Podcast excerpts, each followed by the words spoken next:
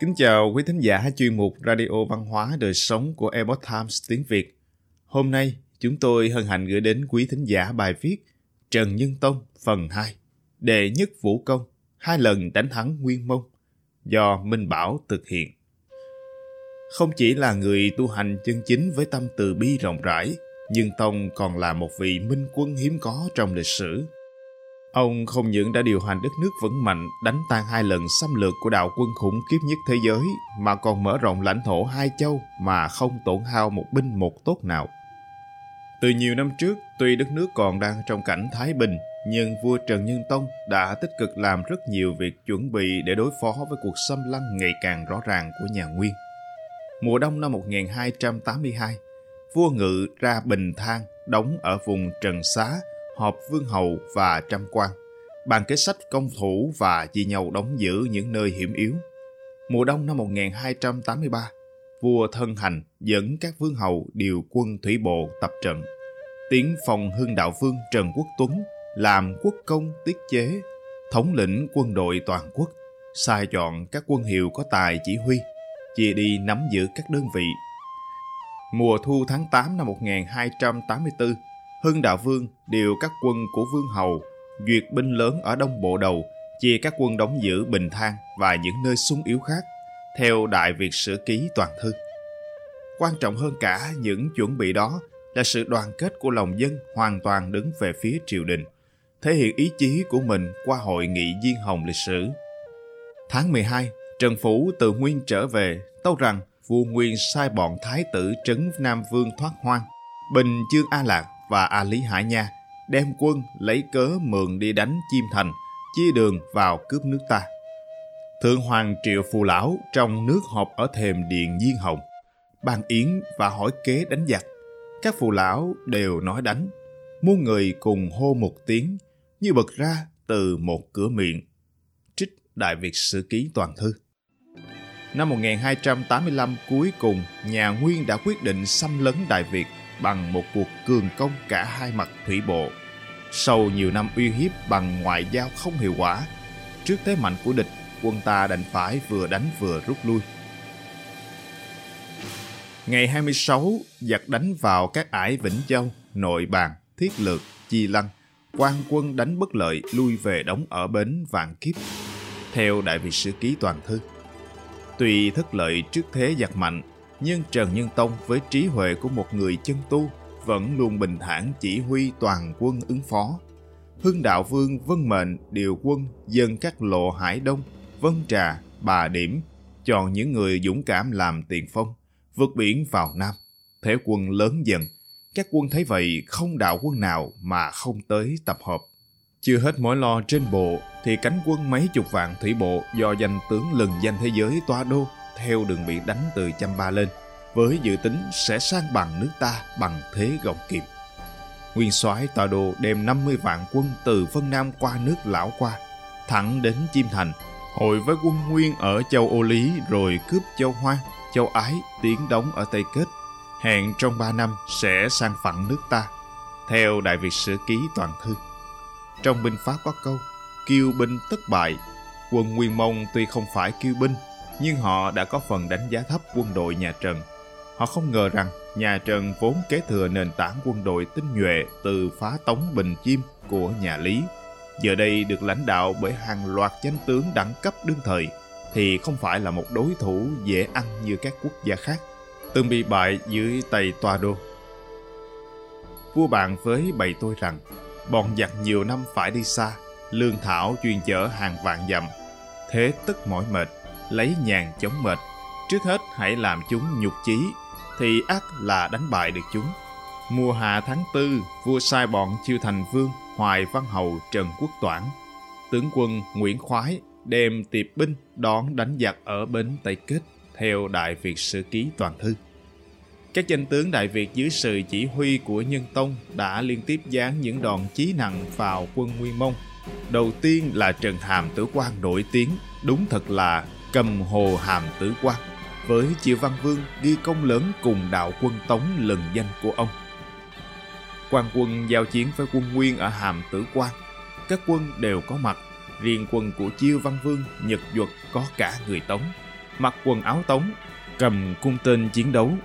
Vì người Tống và người Thác, tiếng nói và y phục giống nhau, quân Nguyên trông thấy quân Tống đều rất kinh hãi, bảo nhau là người Tống sang giúp, vì thế thua chạy.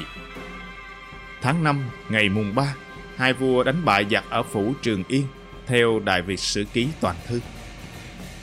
Tiếp đến là chiến thắng Chương Dương, đoạt sáu Chương Dương Độ, đuổi quân giặc ra khỏi thành Thăng Long, do danh tướng Trần Quang Khải chỉ huy thánh dực quân tiến đánh. Ngày mùng 7, thám tử báo tin, toa đô từ Thanh Hóa tới. Ngày mùng 10 có người từ chỗ giặc trốn về đến ngự doanh tâu báo. Thượng tướng Quang Khải, Hoài Văn Hậu Quốc Toản và Trần Thông, Nguyễn Khả Lạp cùng em là Nguyễn Truyền đem dân binh các lộ đánh bại quân giặc ở các xứ Kinh Thành, Chương Dương. Quân giặc tan vỡ lớn. Bọn thái tử thoát hoang, Bình Chương A Lạc rút chạy qua sông Lô, theo Đại Việt Sử Ký Toàn Thư. Hai tướng giặc khét tiếng là Ô Mã Nhi và Toa Đô, từng lừng danh với các chiến công hiển hách trên thế giới, nhưng nay lại phải đền tội cho sự tàn ác của chúng nơi đất Việt này. Quả thật là thiện ác hữu báo. 50 vạn quân Nguyên Mông tan tác rút chạy về Trung Quốc. Ngày 17, Toa Đô và Ô Mã Nhi lại từ biển đánh vào sông Thiên Mạc, muốn hội quân ở Kinh Sư để chi viện cho nhau. Ngày 20, hai vua tiến đóng ở Đại Mang Bộ, tổng quản giặc Nguyên là Trương Hiển đầu hàng. Hôm đó, ta đánh bại giặc ở Tây Kết, giết và làm bị thương rất nhiều, chém đầu nguyên soái Toa Đô. Nửa đêm, Ô Mã Nhi trốn qua cửa sông Thanh Hóa, hai vua đuổi theo nhưng không kịp bắt được hơn 5 vạn dư đảng giặc đem về. Ô Mã Nhi chỉ còn một chiếc thuyền vượt biển trốn thoát. Hưng Đạo Vương lại giao chiến đánh bại Thoát Hoang và Lý Hằng ở Vạn Kiếp. Giặc chết đuối rất nhiều, Lý Hằng đem quân hộ về Thoát Hoang chạy về Tư Minh.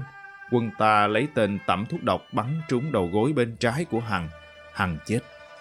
Tỳ tướng Lý Quán thu nhặt 5 vạn quân còn lại, giấu Thoát Hoang vào một đồ đồng, chạy trốn về Bắc đến Tư Minh. Hưng Phủ Vương đuổi kịp dùng tên tẩm thuốc độc bắn trúng Lý Quán, quán chết, quân Nguyên tan vỡ. Theo Đại Việt Sử Ký Toàn Thư, nhà Nguyên thua càng đâu thì lại càng điên cuồng vì đế quốc Nguyên Mông đang thời đỉnh cao vừa mới quật nhào nhà Tống hùng mạnh mà nay lại thất bại thảm hại tại vùng đất phương Nam nhỏ bé xa xôi. Do đó, vua Nguyên năm 1286 chỉ một năm sau thất bại lần trước, đã bắt đầu chiến dịch xâm lược lần nữa. Bính Tuất, Trùng Hưng năm thứ hai năm 1286 tháng 3, vua Nguyên sắc phong cho Thượng Thư tỉnh Áo Lỗ Xích, Bình Chương Sự Ô Mã Nhi. Đại tướng Trương Văn Hổ điều 50 vạn quân, hạ lệnh Hồ Quảng đóng 300 chiếc thuyền biển, hẹn tháng 8 hội cả ở Khâm Châu, Liêm Châu, lại ra lệnh quân Ba Hành, tỉnh Giang Chiết Hồ Quảng, Giang Tây xâm lược phương Nam. Mượn cớ đưa người đầu hàng là Trần Ích Tắc về nước lập làm An Nam quốc vương. Đinh Hợi Trường Hưng năm thứ ba, tức năm 1287. Nhà Nguyên phát quân Mông Cổ, quân Hán Nam, ba hàng tỉnh Giang Hoài, Giang Tây, Hồ Quảng, lính Vân Nam.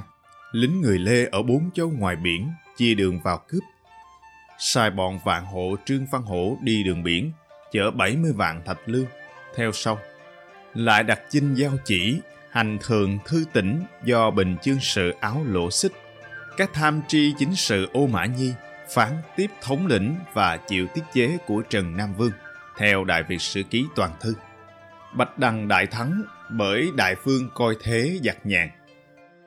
Tuy nhiên, nhà Trần vốn đã hai lần đánh thắng cường địch, lại không đánh giá cao đoàn quân xâm lược quyết tâm báo thù kỳ này – Thang ôi, một đất nước nhỏ bé ấy mà hai lần đánh bại đoàn quân xâm lược khổng lồ mạnh nhất thế giới, đến lần thứ ba còn bình thản đánh giá là năm nay đánh giặc nhàn.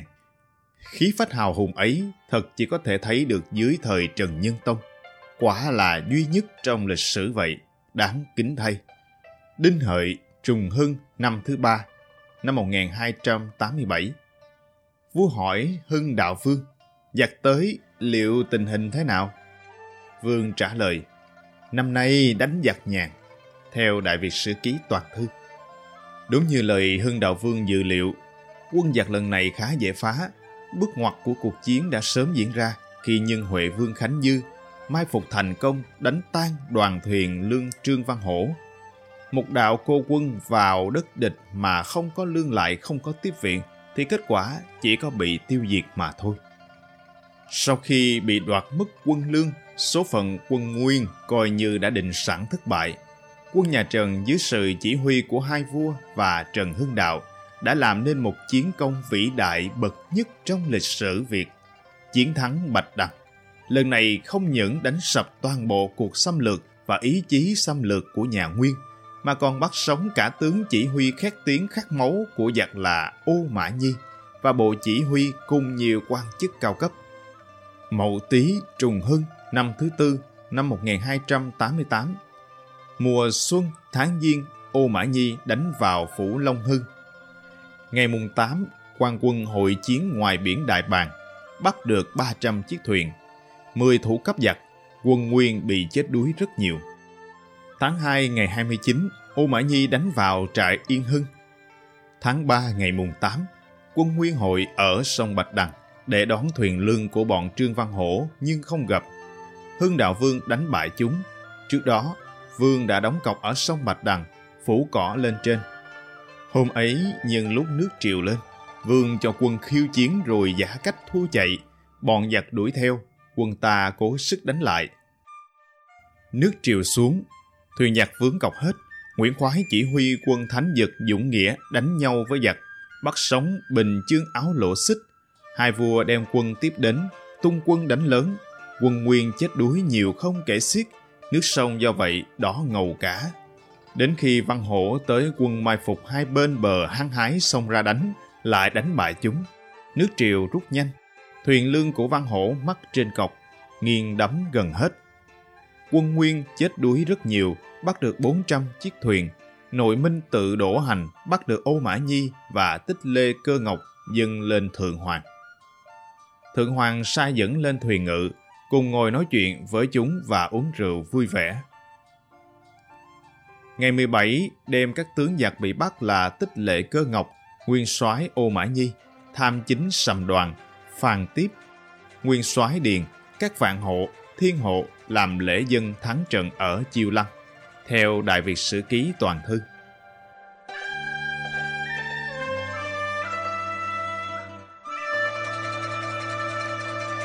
Quý thính giả thân mến, chuyên mục Radio Văn hóa Đời Sống của Epoch Times tiếng Việt đến đây là hết.